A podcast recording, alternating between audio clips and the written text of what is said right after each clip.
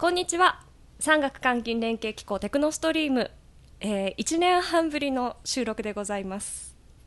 えー愛聴者の方がたくさんいるこの番組大変長らくお待たせいたしました、えー今日もですね機構長のエリュー治先生とコーディネーターの野原でお届けしていきます。エリュー先生よろしくお願いします。よろしくお願いします。さあそして今日のゲストは情報工学専攻の筧翔平先生をお迎えしています。筧先生よろしくお願いします。よろしくお願いします。えっと、まず筧先生のご研究ちょっとご紹介させていただきますと、えー分散台帳技術と呼ばれる技術を用いてセキュリティインフラを強固にするためのご研究をされています。中央で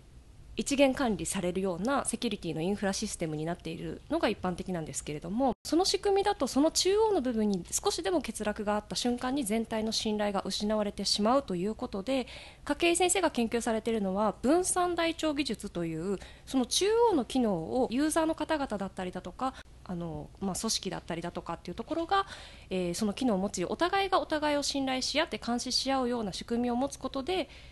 そのセキュリティの改ざんであったりですとか攻撃であったりですとかということに対して対策をしていくような、えー分野のご研究だというふうに認識をしているんですけれどもちょっとですね難しくてここからはあの詳しくお話を伺っていきたいなと思いますのでよろしくお願いいたします。よろしくお願いします。お願いします。えー早速研究の話に行きたいところではあるんですけれどもあの筧先生がですね滋賀県のご出身だという話を、はい。もうびっくりなんですよ。え？私安なんですよ。あ、そうなんですか。僕は長浜です。ああ、近い。近いんですか？全然違い。違う ご紹介をさせていただいたんですが、今の世の中って、まあ、どういうふうにインターネットセキュリティの仕組みがあってはいで。それに対して先生の研究というのはどういった切り口からそれをどうしようとしている研究なのかというのをご紹介いただいてよろしいでしょうか？はい。えっとですね、キーワードとしては公開鍵基盤っていうのが一つありまして、はい、で、えっとまあそれはまあ現実世界で言うと、なんていうんですかね、まあ免許証とか証明書を発行するような信頼、もうみんなから信頼されてる機関っていうのがあって。それを SNS のサービスとかそういうサーバーがそこから証明書をもらってユーザーはその証明書を確認することで、まあ、相手がそういう機関からちゃんと審査されて発行された証明書を持ってるっていうのを確認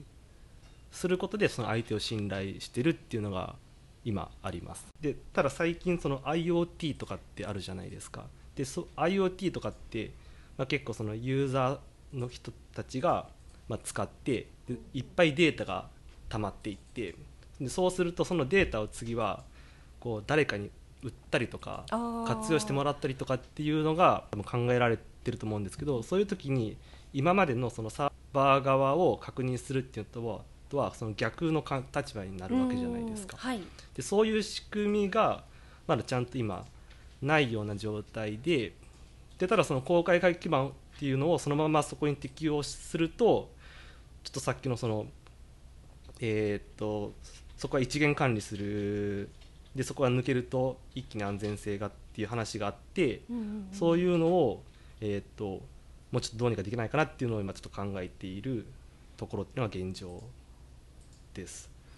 情報の受発信者がそれぞれ常に信頼し合える仕掛けを作っているっていうふうにああそうですいうね。言い方でよろしいですかね。そうですねはい。自動車がね走っていてこれからどんどんどんどん 5G とかで情報受発信を常にする人が何かするだけではなくて自動車の状態がどんどん刻一刻と変化していくときに車からもうすぐパンクしそうだとか車軸がなんかおかしくなったとか、ええ。情報が常に出ていったときにその車が信頼されてないと、はい。受け取ってもねはい。うまくない。だでもそれはいつその情報が来るかもわからないからうん。常に信頼し合えるネットワーク環境が必要だっていうそれをベースに、はい。本当にインフラそのものですねそうすると、そうですね、インフラですね。はいね例えば、まあ、IoT の話ですると、データを持ってる人、でデータを分析する人、うんうん。でまあ、データを買ったりとか、その分析結果を買ったりするっていう、まあ、ちっちゃな集団が多分いっぱいあって、でそれが横方向にこう緩くこう信頼をこうつながつなげていくみたいなことを想像している。ってうーん。今の仕組みっていうのは一個上に偉い人が偉いうん人がいて、ええ。みんなそこにぶら下がってるっていうので、はいはい。そこの一番上が潰されると安全じゃなくなっちゃうっていうのがあるんですけどそういうようなちっちゃなグループに分けて横方向にこう緩くつなげていくっていうのを考えていてでそういう時に必要になってくるのがそのどうやって信頼をつなげていくかっていうルールと状態っていうのをちゃんとこうオープンにまあ、管理しないといけないんですけど、まあ、今はそれが一元管理されているところで、まあ、クローズドな感じで管理されてるんですけど、それを、えーとまあ、オープンな感じで管理していく場合にそのブロックチェーンとか分散台帳技術のその取引の信頼性をこう確保するっていう部分が、まあ、うまく使えるんじゃないかなっていう発想で今ちょっとやってます。その研究分野ってどんな立ち位置なんですか？どうなんでしょうね。IoT とかで何かやるっていう時に今は多分そのコンソーシアムみたいなのを作って閉じられたところでやられてると思うんですけどまあそれはまあ多分今の状態からいくとそうなるだろうなって思うんですけど、えー、とそうなるとやっぱそのそういうプラットフォームを運用するコストとかもあるじゃないですか、うん、ただそこら辺が例えばそれでもそのプラットフォーム潰れたからもうそこではもうデータの取引できませんとかってなるとそれはそれでちょっとこう弱い部分かなっても思いますしそういうところに依存しないような、まあ、そもそもそういうのをまだ見てないので、まあ、多分それができればやっぱり嬉しい人はいるんじゃないかなとは思うんですけど、うん、例えば僕今同じ助教の人で電気関連のことやってる人はその電気の売買だとか、うん、さっきのその車のやつも多分そういうのは各事業者っていうかそういうグループでやられてると思うんですけど、まあ、僕はもうちょっと抽象的にあのさっきもデータを売ってとかってデータって言ってたんですけど、うん、そこに特にその制限はなくてもうちょっとこう抽象的には今考えてるんですけど。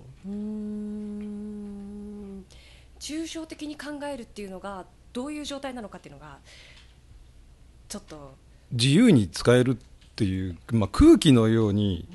セキュリティが対策されてるっていうふうに思えばここにどこに行っても空気があるって、はい、考えないでしょ？考えないですね、うん、考えた瞬間になんか定量化されて、はい、今回問題になっているどこかが信頼の大元なんだっていう発想になっちゃうと思うんですよ。はい、だけど無意識な状態で何かが使えるっていう時の根幹にセキュリティがなされてるっていうところ。無意識の中で安全が保たれる。意識しないからもう抽象化されるしかない抽象化されきったところに初めて一番使いやすいセキュリティっていうのは出てくると思いますよ。うわもうなんか先生の研究がもうこう発展して発展して発展したらそこに行き着くもはやこう情報が空気のような存在になるみたいな。あ確かに。そうそうかもしれないですね、うん、そうですね。それってなんか今だとなかなか想像つかないですけれど。想像つかないから困っちゃうのよ、はい、例えば自動車が例えば日本人の悪いところで誰かが悪いことするんじゃないの誰かがなんか変なことするんじゃないのだから自動化の技術は危ないからやめましょうっていうのが日本の考えじゃないですか。でも諸外国日本を除くすべての国々はまずやってみようよ。みんなとにかく善人と考えてやってみようよって言ってどんどんどんどん今まずいところが見つかっていってそこを直していくっていう広がりがあるじゃないですか。